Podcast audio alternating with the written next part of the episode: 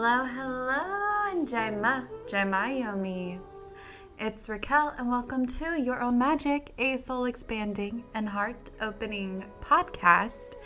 For the finale, I am sharing a few more empowering women and their magic messages they shared on the show this 2021 year. But first, let's let's do a Rumi Oracle deck by Alana Fairchild, who, uh, for the record, I shared in part one of this series. I've already pulled the card, and I'm really excited about this card because I've never pulled this one before, this card before. It is I surge on the uprising wave of love. And this oracle comes with a message for us. There are changes happening, and they will be out of your control.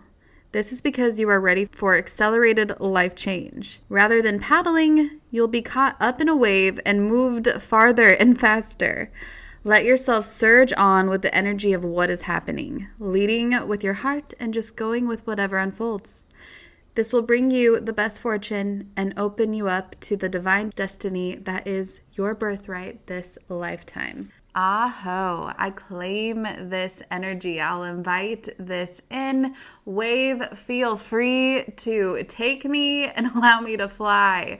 I I definitely don't mind. I feel like for me personally, I feel like I did paddle a lot this year and there were a lot of challenges. I mean, even though I have tools to help me find more ease during those times, it's, I mean, this is life. You know, there are things that are obviously going to be out of our control, but I have had those moments in life where I was just riding the wave and it just accelerated me forward, whether it was spiritually or something that is more from this dimension physically.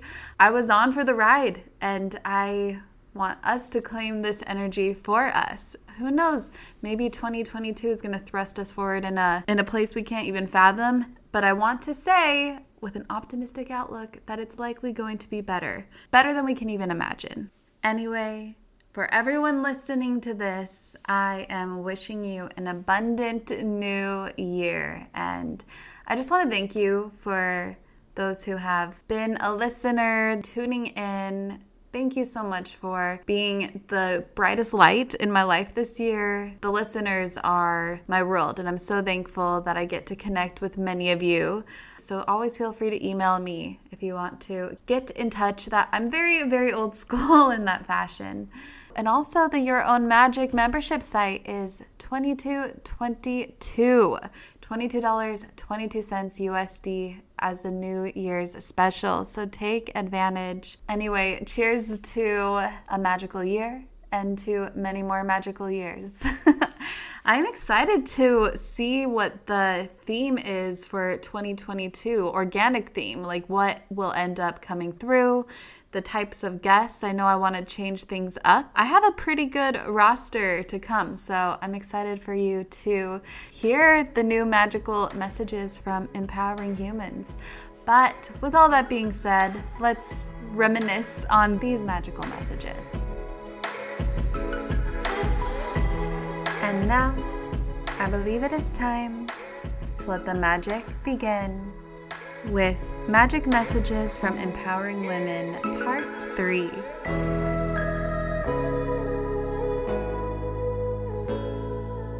Erin Claire Jones. Yeah, I think that like it's it is really useful to look at our type when we're making decisions. So like that the authority kind of helps us know which opportunities are right for us but our type is so useful because it helps us know like how we best express our energy in the world and so like as a projector it's so much around like again you're not here to be a doer you're here to be a leader and a guide like is this an opportunity where you feel so recognized and appreciated for your guidance and your perspective and how you see you know for a manifester like you're really not here to be a doer either but here to be like an initiator like you're really here to kind of bring new ideas to life and just feel like really free and autonomous and in control. So like, is this opportunity like a really inspired thing you're bringing to life? And do you feel like so free to do it on your own terms and in your own way? Because you might feel the most restricted and limited if like you're told how to do it, which is never really going to work for you. Um, generators are so much around doing what they desire, what they're lit up by, what they're excited. Like they really do have the energy to like, do and build and make things happen when they're lit up. So like, does this opportunity and thing feel like a thing that you're just like so energized and so excited by and like can't wait to be doing every day? Or does it feel like a thing that you think you should do, you know? And like and it might lead to a thing, but not actually because you're satisfied by it. Like your personal satisfaction is like the most important thing. Um, manifesting generators, you know, also these doers. So making sure that you really are so lit up and excited by what you're doing. But the magic of manifesting generators is in kind of their multi passionate, multifaceted nature. So, like, is it the thing that you have the energy for right now? And if it's no longer the thing you have the energy for, like, can you give yourself permission to like pivot and move on to the next thing, you know? And also maybe it's multiple things at once, you know? Um, and then I think for reflectors, their gift is also so much in how they see and their perspective and how they can kind of like sense what's happening in a environment community team and so are the is this opportunity one where you feel like your perspective is so recognized and invited in and people really honor the fact that you just operate very uniquely and differently. And also so much of being a reflector is around appreciating kind of the fluidity of your life and energy where it's like there will be periods where you feel like a generator like a projector like a manifesting generator like a manifester. And so your job is never to show up in just one way but to kind of really embrace the fact that you're meant to show up in all the ways. And it's really just kind of tuning into what feels like the most authentic expression of your energy in the moment in the moment. Oh so good. So now let's say that that they are they found what they love to do and they are thriving, but there are some challenges that they're facing. How do they approach? How does each type listen and approach those challenges to overcome them? Yeah, so I think that if we're going to start with projectors, like, you know, and this is an area where I would say areas to really look at are your strategy, yeah. And your not self and maybe your profile, but just to keep it simple to the strategy and not self. So like if you're a projector, your strategy is about waiting to be recognized and invited in. So maybe you like have all these gifts and you see the world and you feel like you're like, oh my God, I, I know so much and I have so much to share, but you're not waiting to be invited in to share them. You're initiating, you're chasing after things and you're experiencing a lot of resistance. Whereas like where you're gonna thrive the most is is when people like recognize your gifts and invite you in to share them. So kind of noticing where you're trying to initiate versus kind of waiting to be invited in.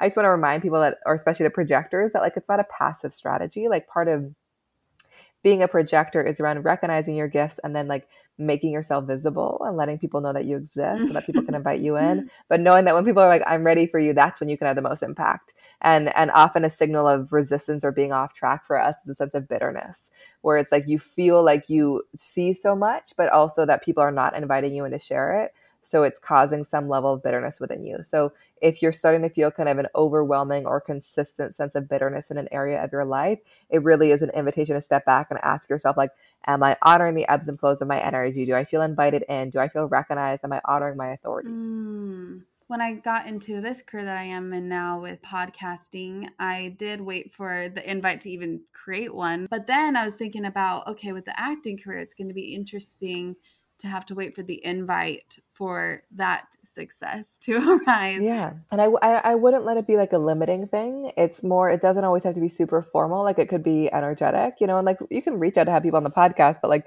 you'll yes. know if it feels yes. good or not, you know, like whether you feel recognized or not. But I think that like the, the invitation piece is so key in terms of like, who you're working with, who you're sharing your gifts with, who you're partnering with, who you're dating, who you're living with, and just like you know, you don't need an invitation to like study a system or go to Bali. You know, it's more just around like who's close to you and do you feel seen and recognized by them. And like, you know, as an actor, like your job is to make yourself visible so that people can invite you in.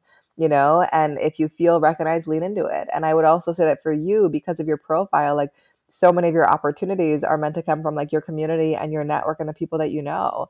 And so I would really keep them in the loop of what you're seeking, what you're exploring, because you might find that the most um, yeah, that they, they come most naturally just from like the connections that you already have or the ones that you're building. And I've already been doing that. So that is really good to know. And it's so, so spot good. on. How about for the other types? So for generators and manifesting generators, their strategy is letting things come to them and waiting for things to spark a gut response in them before they go after it. And so they're also not here to like initiate or come up with something out of thin air, but waiting for things to like land in their world, whether it's an Instagram, a text message, an email, and see what it kind of sparks sparks and really like invigorates and excites within them. And once they get that gut response, then they can like go after it. So, you know, if you're feeling a lot of resistance, I would ask, like, are you letting things come to you? Like, are you trusting your magnetism? Or are you like trying to come up with things out of thin air and just like force it before the time is there, time is ready? Because the letting things come to you and letting it spark a gut response basically just helps you know like what you have the energy for and when to make it happen. The other aspect of that is the signal of being not aligned for both types is frustration. And so if you're feeling kind of this like constant resentment, dissatisfaction, frustration in the work that you do, it's a real opportunity to kind of step back and ask yourself like am I lit up by this thing? Did I let it come to me? Am I trusting my authority? And kind of pull your energy out of that thing until your gut pulls you back in. Absolutely. For them, yes, yes. yeah and it is like you know so many of us have like tried to be like the initiators and making things happen like one quick example i had a client years ago now but like she like basically like tried to come up with her dream idea out of like thin air and she like did it and she like willed it into existence, you know, and made it happen. But then like she got to the job and she's like, this is like so unsatisfying and I really don't enjoy it. She's like, I really thought that I wanted it, but I just like kind of forced it to happen. And so she ended up quitting her job and then like got this and then a job came to her. She got so lit up by it. She made it happen. And it's been like just so wonderful to kind of witness that experience because it really kind of requires that something comes to you to let you know what you have the energy for and whether it's actually right for you. That is interesting for those of us that like to daydream, fantasize a lot, and then we start to live it a little bit and it's not exactly up to par and then totally. something new comes along and that's exactly what lights you up. It's one of those things to keep in mind no matter what your type is. Totally. And like again, you can like dream all the things, but again, the strategy helps us know how to enter into the right things. And yep. I mean, you've literally, as we talked about, had the channel of dreaming. And so like it's natural for you to fantasize about all the things, but it's not about forcing it to happen, yep. but really kind of like letting the invitation, the emotional clarity guide you. If you're a manifester, so, if we talk about strategy, so manifestors are really here to initiate. They're not here to wait for anything to come to them. They're here to kind of, as soon as they have that urge within them, trust that to kind of guide their energy and their behavior. And so the question I would ask you is like, if you're experiencing more resistance, like, are you trusting yourself to initiate and be the first, or are you trying to like follow someone else's path? Are you waiting things for things to come to you, or are you following your urges when they arise? Like, I had a session with a manifester yesterday, and he and his way of making decisions was very instantaneous and super spontaneous. And so he would also have, he would often have like an urge to create and then like not trust it and sleep on it, and then just like drive himself crazy and like never make it happen.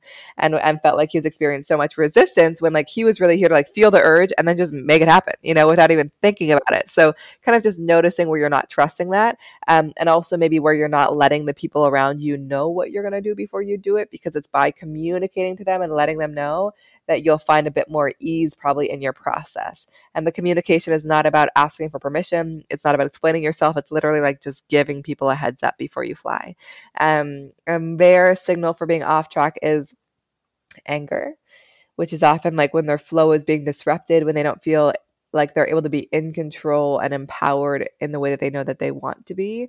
And so if you're feeling really angry in a relationship or in an opportunity, again, see it as an opportunity to kind of step back and ask yourself like, do I feel in control? Do I feel empowered? Can I do things on my own terms? Like letting it be a real signal to be like, am I doing this thing in a way that actually feels good for my energy and really works for me? Mm, that's so good. So manifestors, they really, I mean, they're best off doing something on their own terms. Yeah. I mean, it's just like, and again, it doesn't mean they can't collaborate with people, right. but it just means that they thrive when they feel a sense of like freedom and autonomy and control. And so much of being a manifestor is around bringing new ideas to life and doing things differently. And so, like, if you're trying to like walk a path that's been walked before, build a business how others are doing it, it just like might not feel good. And it can feel scary to do things differently because you haven't seen it modeled before. But like, just beginning to trust that like you're here to be the first, you're here to show us a new way. And that can be really scary. But it is by doing that and trusting that, that it really kind of allows you to impact the right people and kind of inspires the right people to join you. Mm, makes so much sense. I always have one manifester in mind for everything you say, and then I oh, really? reflector in mind. Yes. Oh my god, it's so useful to have this like these things modeled in real yeah. life, and to kind of have people that you you know pair it with. So reflectors, um, so, you know, the reflector strategy listed on a lot of human design sites is around waiting a lunar cycle, like giving themselves a full 30 days before they make a decision. But that really is their authority, you know? So I, I really see the reflector strategy as also waiting to be invited in, knowing that you're going to be initiated by others um, and like recognized by others for the gift of your perspective. But also as a reflector, you're really sensitive to your physical space. And part of what opens you up to the right people and the right opportunities is about being in the right space. And so the question I would ask you if you're feeling resistance is do you feel like your perspective is invited in and recognized? Does the space that you're in feel good? Do the people you're around feel good? It's by being in the right space around the right people that really aligns you with the right flow. Um, and your sense of being off. And also, I guess the third question is like, are you taking your time with decisions and kind of operating on a sense of timing that works for you? Or are you making decisions from a place of pressure and like a rushed energy? Um, and the, set, the sign for being off track for reflectors is disappointment, which can be a signal that they're in a space that doesn't feel good. It can also be a signal that they are trying to be just one thing and not really embracing the kind of the expansiveness and the fluidity of who they are. And so, really kind of letting disappointment be a time to check in and be like, is this the right space for me? Like, do I feel appreciated from my perspective? Am I honoring my fluidity? And so, as you kind of start to see with all these not self signals in our design, like they're not things to eradicate from our lives. Like, these are meant to be tools that we use to course correct and like notice when they pop up and let it be an opportunity to kind of really reflect, ask ourselves some questions, and kind of let it be fuel to get us back on track. I love a natural look with some shimmer. I love that lightly soft contour, but add, of course, some shimmer and some blush, some highlighter, a whisk of eyeliner on the outer edges, and of course, a strong lengthening mascara that does not clump or flake. That's basically the look I usually go for. So whether you like a more natural look or full glam or somewhere in between, you'd love Thrive Causemetics because you're not only getting quality cosmetics, but you're also contributing to a good cause. And you also might already know of them as they have a pretty viral, vibrant turquoise tube on social media for their mascara, and it is a game changer. It is. I'm so happy that Thrive Causemetics is not just stunning, but also 100% vegan and cruelty free, and it's packed with clean, skin loving ingredients. Their high performance formulas set the bar high with uncompromising standards, so no wonder their bestsellers boast thousands of glowing five star reviews. And what also makes them even more special is that every purchase with Thrive Causemetics contributes to making communities thrive hence the name. I mean, it's also spelled C A U S E Medics, Thrive Causemetics. So it's not just about beauty. I mean, they're truly about giving back. So with your support, they donate products and funds to support communities in need through responsive giving. That's why they've been my beauty obsession since 2020. I've been using their liquid lash extensions mascara since 2020. I mean, this is a magical mascara that lasts all day without a hint of clumping or smudging or flaking. And removal is a breeze as all I need is warm water and a washcloth. Pretty simple. And also here's the best part. The nourishing ingredients in this flake free tubing formula not only gives you the length and definition that you crave, but also it supports longer, stronger, and healthier looking lashes over time. It's a love story for your lashes. So, Thrive Causemetics is luxury beauty that gives back. Right now, you can get an exclusive 20% off your first order at thrivecausemetics.com slash magic. That's Thrive Causemetics, C A U S E M E T I C S dot com slash magic for 20% off your first order.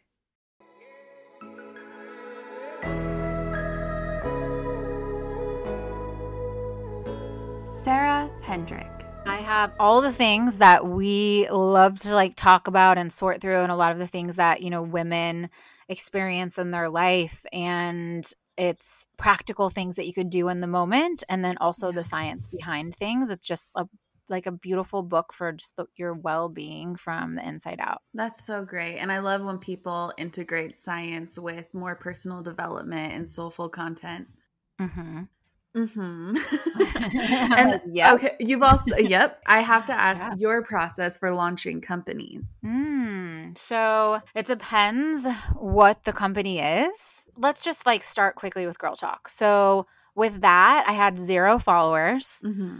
I took all like the things I had learned in the past with anything that I had done and just like who I was and what my individual magic was and really tapped into that. And I was like, okay, I don't have followers, which obviously I love this story because yes, Instagram and social media is a thing in our culture right now. Of course, I'm not that's mm-hmm. not you can't, you know, pretend that that's not a thing, but when I started Girl Talk, I didn't have that. I had my personal Instagram.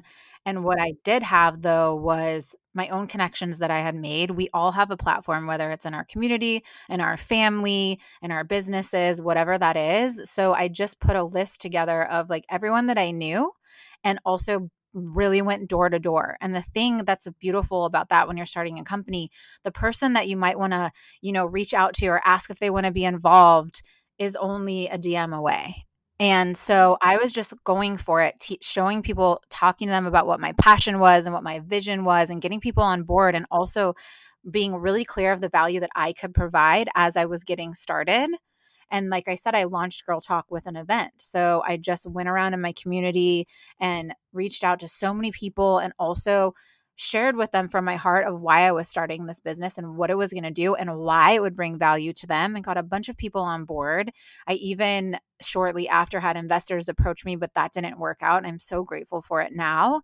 But I think that when we're first starting a business, that's when like the imposter syndrome and the self doubt and all of those things come in. And we cannot let that just overwhelm us and get down to who we are, why we're starting this, what's our vision for it? Like, it doesn't have to be the exact steps that someone else has done. Like, this is your vision, this is your business. You decide how it's going to unfold. You get to have that creative magic and then make your list of people that could support you, people that you could reach out to, and really stand firm in what your vision for your company is and start making those connections and taking those steps three steps at a time make taking that action and also do not forget about visualizing because that is such a huge part of manifestation and feeling. If you know there's a reason that you're doing what you're doing like it's going to work out. Mm, beautiful. Thank you for saying this and it sounds as well as you're talking about this that connection for you is a huge key piece to your success is being able to connect with many people. Yeah, I I think that I didn't realize that I had that at the time and now I do. Like I'm like, wow, my first launch where I didn't have anything together like was one of my easiest. and now yeah. cuz then you get into your head and you're like, how did I do that yeah. so easily? For real. but I'm I love jamming about business. Like if anyone has like a specific question or they're like, oh, what if you wanted to launch something like this? I always have like, I don't know what it is. I still haven't been able to put a name on um, this gift I'm like, all right, I got a plan for you. These are your first three steps. Like I'm always able to tap into that. Really? So That's amazing. Yeah. You've got that business guru sense. Yes. Do you have any other messages that you'd like to share before we get into rapid fire? Yeah. I everything can get so overcomplicated and like our human brains can just step in. And that's where if you just really go into your heart and think about what you want to experience on this planet, if you go from that spot and having your own back, like things will slowly start to alter and be in joy and in flow for you. And I can't wait for everyone and anyone to get a hold of Beautifully Brave because I really walk you through this and I'm excited about it. And I just want to see more women and people around the world tapping into that joy and tapping into their own individual soul's voice and magic that they're meant for and what they're here for.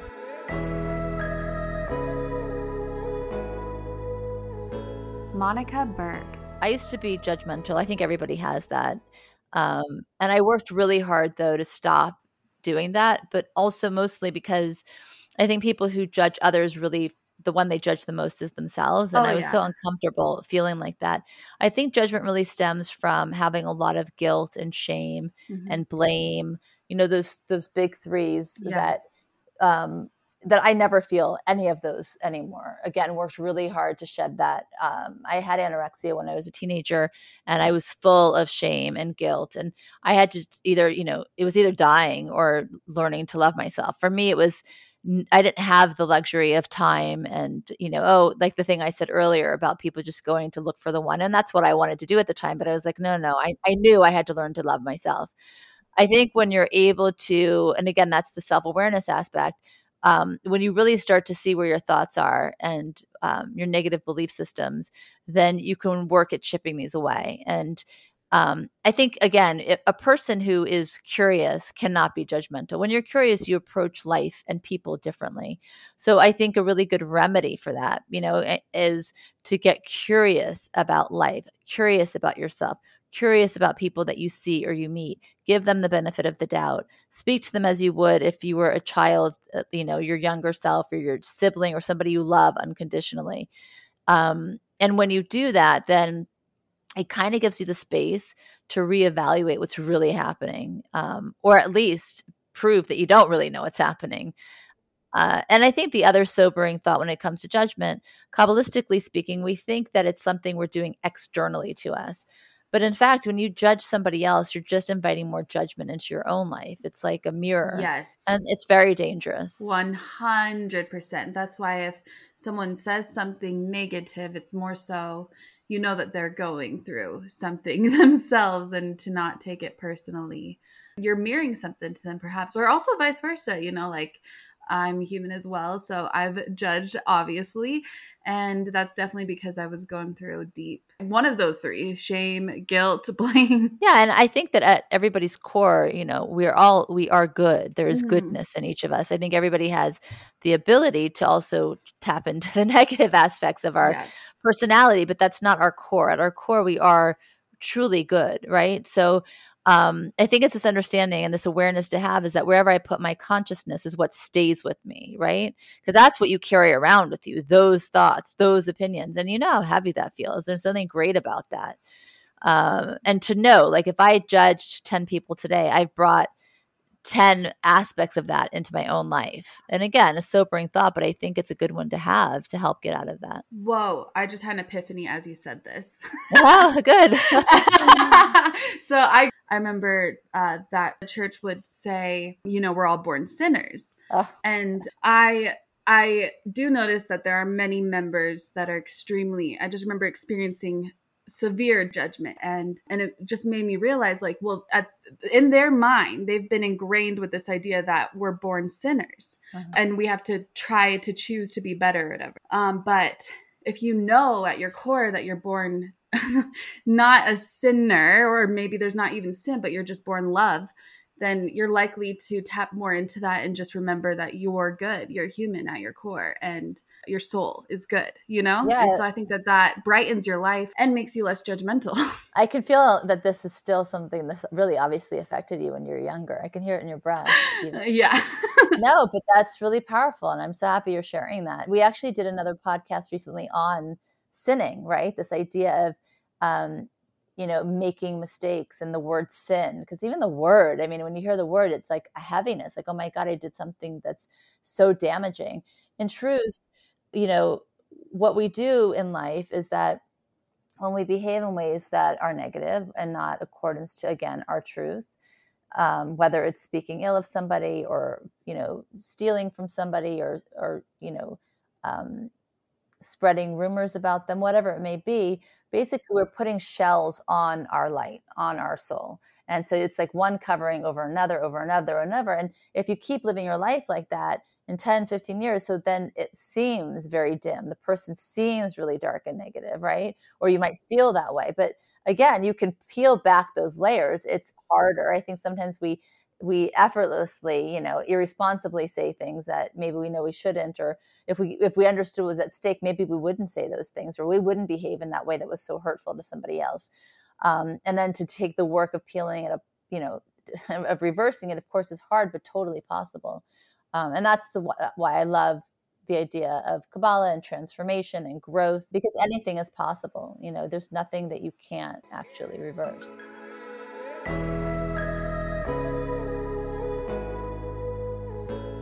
Dr. Valerie Rein. I um, was a meditator and a yoga practitioner, yoga teacher um, long before I discovered uh, trauma and working with trauma and right. um, PSD. And I was experiencing probably something very similar to what you're experiencing, um, really earnestly practicing. And it made a huge mm-hmm. difference in my life. Mindfulness, yes. meditation, yoga, absolutely huge. And yet feeling frustrated because well, here I am, and even feeling like a fraud. Here I am teaching this stuff, right? Be mm. here now. Mm-hmm. And I get triggered and then I get hijacked. And then I just like can't help myself. And so there was a lot of guilt around it, a lot of shame, a lot of, again, feeling like I'm failing. Something is wrong with me. And knowing what I know now about how, how trauma operates, it just needs more tools. Mindfulness, mm-hmm. meditation, yoga, these are fantastic tools. And they they're helpful. They're helpful in in this trauma healing journey they have a place and there are more tools that are needed some specific tools to move trauma out of the body they're very yeah. specific and um yeah oftentimes people may feel may, maybe they have tried meditation and they're like oh, i can't do this. I just can't like i'm like failing at med- meditation. I felt this way too. And the truth is we just have so much charge in our body from all that unprocessed emotion which again right. most of it is not even ours. It's inherited and the nervous system is running hot. So uh, it may be a while till we can even get to a place where we can meditate, uh, where our body is prepared for it, our body and our mind. So, to mm. anybody who has felt like a meditation failure, um, you are not. It's just there's been this missing link. And sometimes these are pretty simple things that we can learn to do. Like I talk about them in the book and we we teach them in our programs and we actually have an event that we we used to have them uh, three times a year we may be moving to twice a year but it's a virtual retreat where yeah. we gather women from all over the world. And we have this experience. We actually get to play with these tools together. We get to experience firsthand that there is nothing wrong with us. We get to witness others and be witnessed and learn through our body, through our experience what all of these those things feel like how to and how to begin this journey of healing mm. because there's only so much like the information right hearing about it can only do so much for you it is really the experience that activates healing Oh, I love all of this. And I love that you have people working with one another, connecting with each other that may have a similar experience or just they feel similar traumas. Maybe they don't, maybe they're completely different, but they all are there for the same reason. And mm-hmm. I think mm-hmm. that there's so much power in doing that collaboratively. We're working through it collaboratively and definitely, like you said earlier, even not alone and in a safe space. Yeah. And all of these women, pretty much, who come to our events, like myself as well, would not have identified themselves as having had trauma. Like right. it's it's rare that a woman uh, goes like, "Yeah, like I can mm-hmm. see I've had traumatic experience." Most of them would have said, "No, I my life has been, you know, pretty normal. You know, my childhood has been pretty normal," and and when we broaden that definition, have we all experienced that feeling of unsafe physically or emotionally in our fullest authentic expression, most of us are going to say, What the, the heck is the fullest authentic expression even right? Uh, so we all have a little something there. And if we look at the intergenerational aspect uh, at patriarchy stress disorder yeah, well, unless you're from another planet, we all carry that uh, common DNA we, that tells that common story of oppression, and yeah. it affects us. And again, doesn't make us wrong, doesn't make us broken, and we can gather and heal it together. Uh, Absolutely. I love all this. And also, I wanted to say thank you for sharing your personal story because there's a lot of people that practice meditation and yoga mm-hmm. daily and they're still figuring it out. Do you mind sharing maybe one more tool that one can use individually? Absolutely. So, a very simple tool. It's, it's so simple. It's easy to be like, oh, how can it work? It's so simple.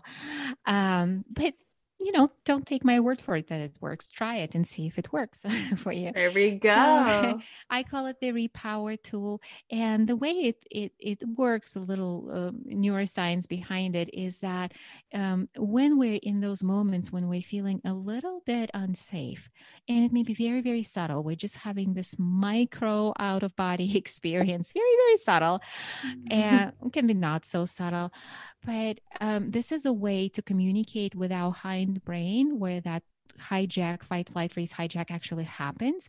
And we can't communicate with that area of our brain through words because it doesn't speak words, but it speaks sensation and experience. So for this practice, you don't need to close your eyes at all. So just simply feel your feet on the ground wherever you are, sitting, standing. You can wiggle your toes. You can be playful. You don't need to be serious. And just feel your playful sensations. And then you can wiggle your hips. You can feel your hips. If you're sitting down in contact with the furniture, really feel and register the sensations. And then register the sensations of your breathing Ah, and then take your five senses on the tour of the environment. Look around you slowly. Let your gaze take in the shapes, the colors, the light and the shadow. Yeah, look behind you, look above you, look um, below, and then allow your ears to register the sounds and the pauses in the environment check in with your senses of smell and taste. What do they register? And finally, the sense of touch. You can touch your own skin and actually linger and stroke and caress your own skin. Add some oxytocin uh, release. You know the good the good chemistry is working there.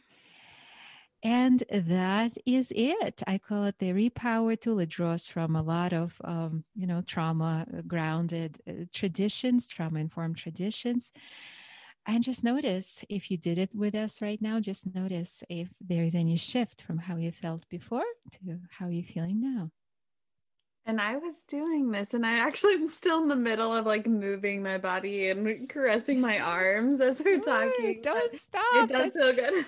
don't stop the feeling. Uh, I that you know that self caressing. It is yeah. so for women because oxytocin right. regulates stress for us it is vital. Mm-hmm. And okay, it's lovely when you're in a loving partnership and you can also receive those caresses and you can give yourself those caresses anytime. Yeah. Don't forget that. You can get an oxytocin boost anytime. you know what's interesting is I remember receiving this sort of wisdom from uh was I think I was in India, but the women there they're like they real they heavily recommended to massage yourself with oils just Ooh. for simple a love practice, self-love nice. Loving practice and it makes all the sense in the world. I don't know why I don't do it more. I I just throw on some coconut oil like really fast, but I don't mindfully put it on all the time. So it's just one of those things like to take more time with and then focus on your senses. I love I love this. I love the simplicity. Mm, I'm glad it resonated. And here's also like a, a, fun fact about PSD and self care. Oftentimes we know exactly what to do, but we're not doing it. Uh, the nervous system yeah. actually feels a little unsafe when we're beginning to relax. And again, it makes no sense logically, but it makes all the sense in terms of e- oh, evolution yeah. and, and, just keeping ourselves safe, right? When we're hyper vigilant, right. when we're on edge, we're safe, right? We're paying attention, we're anxious, nothing bad, bad can ever happen to us right. if we only worry enough. And then we begin to relax and our system begins to calm down. And ironically, that can create discomfort. then yes. other parts of our system goes, go like, no, no, no, no, no, no, no no, no. And then the stories come up like, oh, you don't have time for that, or that's silly. You know, you you need better things to do than self massage with coconut oil. Well, that's the thing. It's yeah, our nervous system, but also, I mean, our mind is also gets in the way. And it's like you have all this stuff to do on your agenda. You can't just sit here forever. I remember that so vividly. I feel like now for me, meditation, I need, I need, I need that time but maybe it's because I'm alone a lot of the time or something as well. So I love that you said safe space um, mm. because I feel like I'm in a, a safe space. But now, at, simultaneously, to also continue mindful practices, turn off the noise, uh, you know, no escapism, but really witness what is, what is there, what is in front of you. I think all of that's so helpful. Yeah, yeah, delicious these are some big times we're living through right now collectively. Yeah. there are a lot of traumas that are uh, activated in our system that there's a lot of survival and threats are activated in, in the system. And there are a lot of changes that a lot of us are going through oh, just with yeah, the change a, of life right? there's a, truly a collective trauma that we're all experiencing yeah. right now uh, everybody. Yeah. And i don't care if you're a monk in the well maybe they're not but i'm sure that they are you know it's just like everybody feels it. And so this is something to it's just so important to come back to yourself. I absolutely love all this Yeah, yeah, and giving ourselves the grace. Yeah, yeah, is a lot is up. So we actually need to take care of our nervous system now more than ever. It's not something to just, just sweep under the rug and hope for the best. We actually, it's it's something like you said about meditation that you need this time. The nervous system, taking care of our nervous system, it's like brushing your teeth. It's just something that has to be exactly. a part of our lives so that we can actually thrive eh, no matter what's going on in the world. Exactly. I want to bring up one more thing that I think it's so beautiful that you pointed out. And I'm just curious what your perspective is with the opposing perspective. So you share, and I deeply believe and resonate with this as well, that nothing, nothing is wrong with you and it's really not your fault. I could not agree more. But there are a lot of people that share, own everything as your fault, take accountability. It's all mm-hmm. and, and I'm just curious. I could hear, I could hear you. For me, I feel like it's circumstantial because there are are some things, you know, but at the same time, maybe, maybe it really is none of it's our fault. So I'm just curious what mm-hmm. you have to say. Hmm. Uh, I can, I can uh, see where people are coming from in terms of radical accountability. In in a way, what I'm teaching is not that different. So here's here's the thing if you know that you carry intergenerational trauma in your system if you know like your nervous system is uh, you know suffering that that carrying that load and your subconscious is making choices that are not exactly always aligned with your best interests but because it's feeling unsafe right? If you know all that it is your responsibility to heal it. Yes yes that makes sense. gonna, like i know about it. Like i read I, I read the book. I listened to the interview. I read the book. Now i i check that box. I'm good. I actually need to do something to heal it. And that's yep. where the two approaches i think intersect for me. There we go. Okay that makes yes you do have to actually put in the work once you're aware of it. Yeah. Yeah. It's not an excuse. It's not it's, meant to be like ah it's PSD. The hundred percent. Um, are there any other messages before, if you do have time, I want to do a short random fire? Oh, yeah, fire? absolutely. I'm game. yes, I love it. Okay. Do you have any other messages though before we get into rapid fire? Well, uh, for those who are already like, give me more, give me more, I just yeah. want to mention uh, that you can download the first chapter uh, of the book on my website, drvalerie.com forward slash book. And you can also come and play with us at the Thriving Experience, the thrivingexperience.com. That's uh, a virtual retreat. Right now, it is free to attend. We don't know wow. if it's free to attend forever or not, but right. it is right now. The next one is coming up. Amazing. In in March. Uh, I, am not sure when we're airing, but uh, that's where we are right yeah. now. So come and play with us, like experience it actually, right? Take um, take a leap from information to transformation through a personal experience. Uh, and that is your best teacher.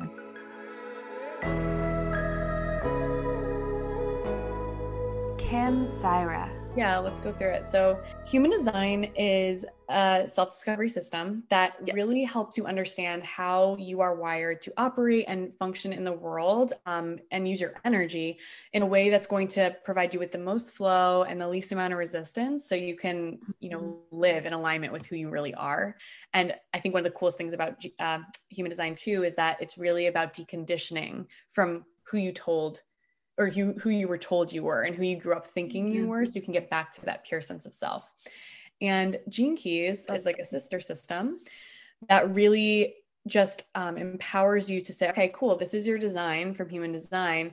Well, Gene Key shows you the spectrum of consciousness from like a low frequency to a high frequency that your design can operate in because we all operate within the shadow and the light sides of our being, right? Based on our experiences or our thoughts and beliefs. And so, um, you know, Gene Keys gives a language to those patterns that you experience that try to keep right. you stuck or playing small and gives you a roadmap to how to actually unlock those higher frequencies where you feel empowered and in a more a true and higher sense of self.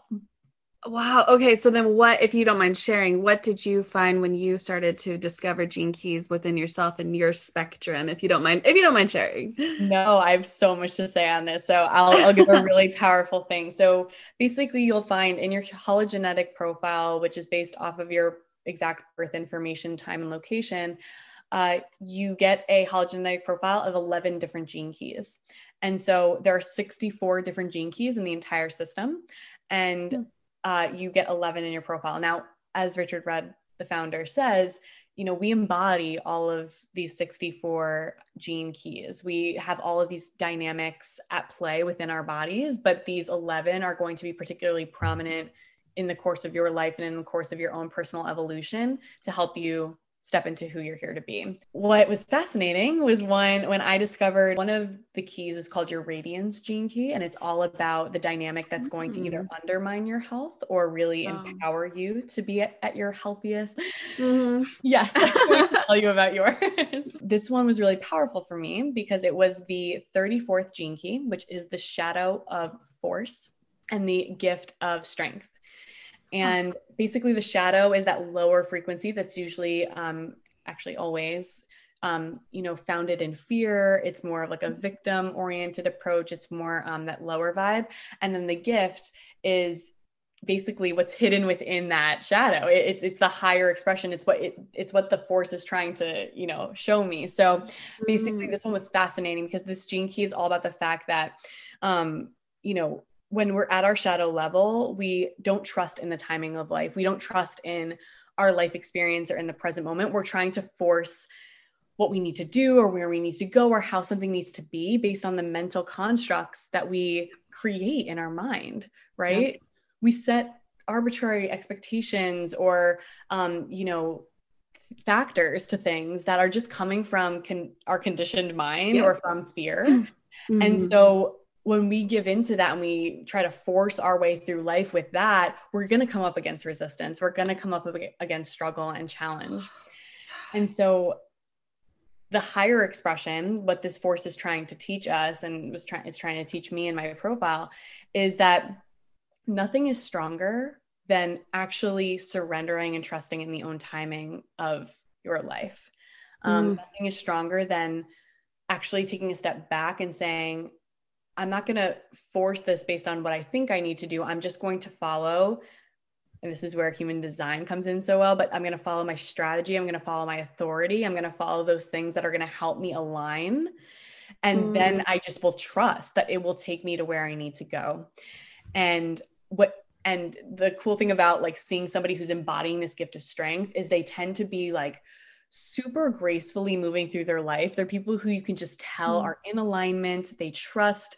There's no push or force yes. or over masculine energy. It's that balance between the masculine and the feminine. And um, I just so saw how, like, in my life, I was spending so much time in that force energy because I was thinking I needed to be somewhere ah, Um, that's what the force is. I was curious what this particular force meant. Okay. Yeah. So so the this particular force means the masculine energy, the hustle mentality, the very cerebral living versus grounding within. Is that what that force means? Yeah, yes, totally. And just to clarify, which might be more helpful too to understand, is that every one of these 64 gene keys has three different levels of consciousness, like I was explaining before. So basically, this 34th gene key has a shadow, it has a mm-hmm. gift, and it has mm-hmm. a siddhi, S I D D H I. Basically, okay.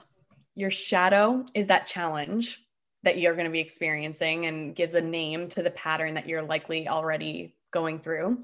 Um, mm-hmm. The gift is that field of transformation. It's the place you step into where things just start to change and you start to embody that truer sense of self and you you know it's really where um you actually start to settle in to your pure sense of self and then the siddhi is that highest frequency of expression which is really you know your purest essence. You're so it's really where we're aspiring all to go but it's a little bit like otherworldly almost because it's just mm-hmm. you're so detached from fear. You're so detached from the like you know the triv- trivialness i think of the human experience that you are just so embodied. And that's of course like that higher higher higher expression. So when i talk about the gene keys and today when we talk about yours i just talk about the shadow and the gift because as long as you see that shadow playing its part and you know what's on the other side of that that already is going to be so much to contemplate to embody that you can almost see the siddhi later. later. Yeah. right. Okay. I, I love that. And it's it reminds me of do you know the word samadhi? It basically means a very liberated self. You are enlightened, you're at your highest. You're it's like living in heaven on earth at all times. It's, you know, maybe Eckhart Tolle is somebody that embodies samadhi or Byron Katie embodies samadhi. I only learned this during the meditation teacher trainings. And I feel like siddhi is basically what that means. And there are humans, very rare, but there are humans that definitely walk this samadhi, this siddhi. Absolutely. Yep. We totally have people who are stepping into and accessing that that higher expression and they are yeah. those guides a lot of the time for us to to do so so yeah. it's so important that if you do dive into the gene keys to explore all three of these levels but usually when i like to talk about it in this context or just introduce people to their keys it's a little bit easier to stay in that sort of shadow and gift um, level. I think that's perfect. Yeah, yeah, exactly. Exactly. Another thing as well I want to say is I think the siddhi does just happen organically. It's not something you want to chase because that would be the ego wanting to chase it. Like I've let go of this idea that I have to be enlightened in this life. Mm. I just uh, recognize so I'm human. Yeah, and I'm I'm human. I'm here to be human. If it happens, it happens, but I'm not trying to chase anymore. I'm just being authentically honestly me and my human and loving her as is even when she has her shadow seasons like right now which i always see that there like we talked about before there's light in it. So i think yeah. that really is all you really need to focus on like you said the shadow and the gifts. I absolutely love that. Oh it's so well said. And and that is such like you you're spot on you know when when you embody the siddhi, it's not because you're trying to it's because it's like a natural flowering and blossoming yeah of, of who you are. So it's something to mm-hmm. it's nice to know but it's not something you're like and really none of this is like super action oriented. It's just more like the more you can give language to what you're experiencing the easier it is to release or transmute these shadows or these lower frequencies into who you really are, which are those higher. Expressions. Oh, beautifully said. Yeah, yeah. So just to rewind the tapes to go back for a second. So yes, that that shadow of force, which is inherent in all of us, but was in my profile, um, helped me understand that when I am experiencing force, when I see that playing out in my life, I know that I am tapping into a fear based lower frequency that's going to eat away at my mm. health. It's going to, um, you know, prevent me from even getting to where I want to be because it's just my mind thinking that's actually helping me, but it's not. And so it was able to put like a theme or a category to what I was going through. And then it showed me, hey, anytime you are experiencing force or you're noticing force within you, it's trying to point you in the direction of strength. Like try to embody, or not try to, like contemplate on what does it mean to actually embody the strength it takes to surrender here, embody the strength it mm-hmm. takes to actually just trust that you're going to be guided when you just follow that next step, follow the next breadcrumb. And so that's the way now I view that dynamic playing out in my life. Does that make sense? Absolutely. So basically, your overall theme, if you were to choose one word, it would probably be surrender. Whenever something comes up we're all different. We all have our different, unique paths and journeys. But for me personally, sometimes I feel like I need a little bit of force or to uh, step into. I mean, you've probably seen the Gene Keys. So I don't know. I don't know what mine says. I genuinely don't. But I feel like sometimes I have to. I need to integrate more of the cerebral, I guess, or just more of the force in the world, the masculine, if that makes sense. Sometimes I go through phases, I guess, where I'm too much detached or ungrounded. And so I'm really focused right now on just having a grounded approach to my reality and my paradigm. Mm, I so hear what you're saying. And you know what's super interesting is like, you know, what you're talking about is probably less even force and just more of like intentional action or just like mm, your yeah. groundedness. Um, whereas, you know, f- like force in this context is just really about that fear oriented idea mm. that like you right. need to control your life and it's like at the end of the day if we're really boiling it down control is an is, is an illusion we can influence yeah. our life and we obviously play a role in our lives like very much so but trying to control every piece like we ultimately don't know where every decision is going to lead or or how things are going to shake out or what's going to come into our life so force is like trying to like almost manipulate that and, and have this okay. arrogance that you can override it when it's like not the case, you know? Totally understand it now in that context. Yeah, that undertone of fear. That's basically the entirety of it. Like if you ever have that undertone of fear, you're like, okay, I'm in a lower, lower state. Yes. And the fear is probably usually projected from outside sources and society's constructs and everything, most likely versus like just following the flow within you or just trusting your own. Okay okay this is so interesting. Spot on. I'm, I'm loving like i'm loving what you're saying because what's so great is that yes that is if you can boil down all of the 64 shadows and all of the 64 gifts every single shadow is a different variation of fear and a different variation of the mind's influence on our experience. So yes it's always going to be coming from conditioning, mental constructs, societal, you know, pressures, like fear-based, you know, processes from our evolution. And then the gift is always going to be that pointing back to more of a feminine energy, body intelligence, intuition, surrendering. So there, it's going to be a different variation of that. They're just different words that have a, a different nuance to that experience. Amazing. Okay, I'm so excited to dive into this because that all makes sense. I do have one more question though that just came to mind. Yeah do you feel as though this might be these shadows whatever we find with our gene keys i mean gene is a key word in it. So do you think it's generational? Is it something hereditary like ancestral wounds that i've carried from my mom who's in the other room or i've you know she's carried from her mom vice you know what i mean? Um, i wonder if some of it is something that our family also feels. Mm, like perhaps they have Oh, like, are you kind of asking, like, do they maybe have similar patterns or strains of what, what's yeah. Or, yeah. or is it just like uniquely for this human?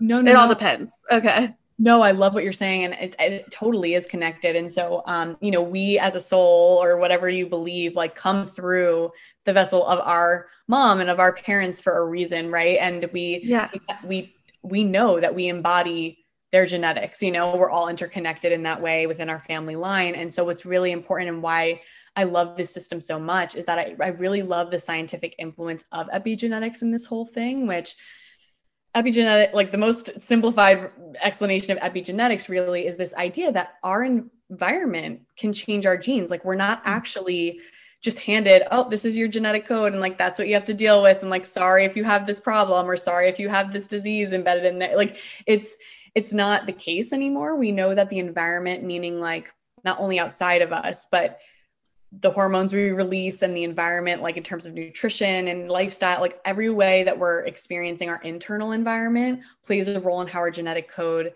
acts. And so yeah. Richard Rudd basically sees these keys as, um, you know, using this language and using this perception to be like, we can disre- not dysregulate, we can down regulate into the lower frequency at any time in our ge- genetic code, or mm-hmm. we can mm-hmm. use our awareness and our understanding and our embodiment of these higher um, expressions to upregulate our genetic Ooh. expression and be in the healthier, more radiant expression of who we are.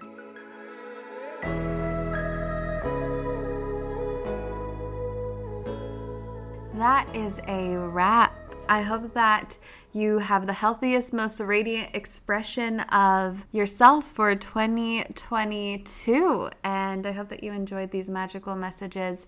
Of course, there were even more amazing humans who I would have loved to share as well. But feel free to always re listen to any episode from 2021 and I'll connect with you in 2022. Sending all of my love. Hope to connect with you Monday. Thank you for tuning in, as always, and Jaima. Yomis, that is a wrap. That is a wrap for this episode. I hope that something spoke deeply to you, expanded you in some way. Please let me know if so. You can catch me on Instagram at Raquel Mantra. I spell Raquel a different way than most, so you can see the spelling in the show notes. Or hang out with the Yomis, the like minded, very conscious and expansive and helpful souls on the Own Magic Facebook group especially a place to turn to when it comes to, well, whatever you're going through and there are several tools on the YourOwnMagic.life membership site. All right, well, thank you so, so much, and have a magical rest of your day.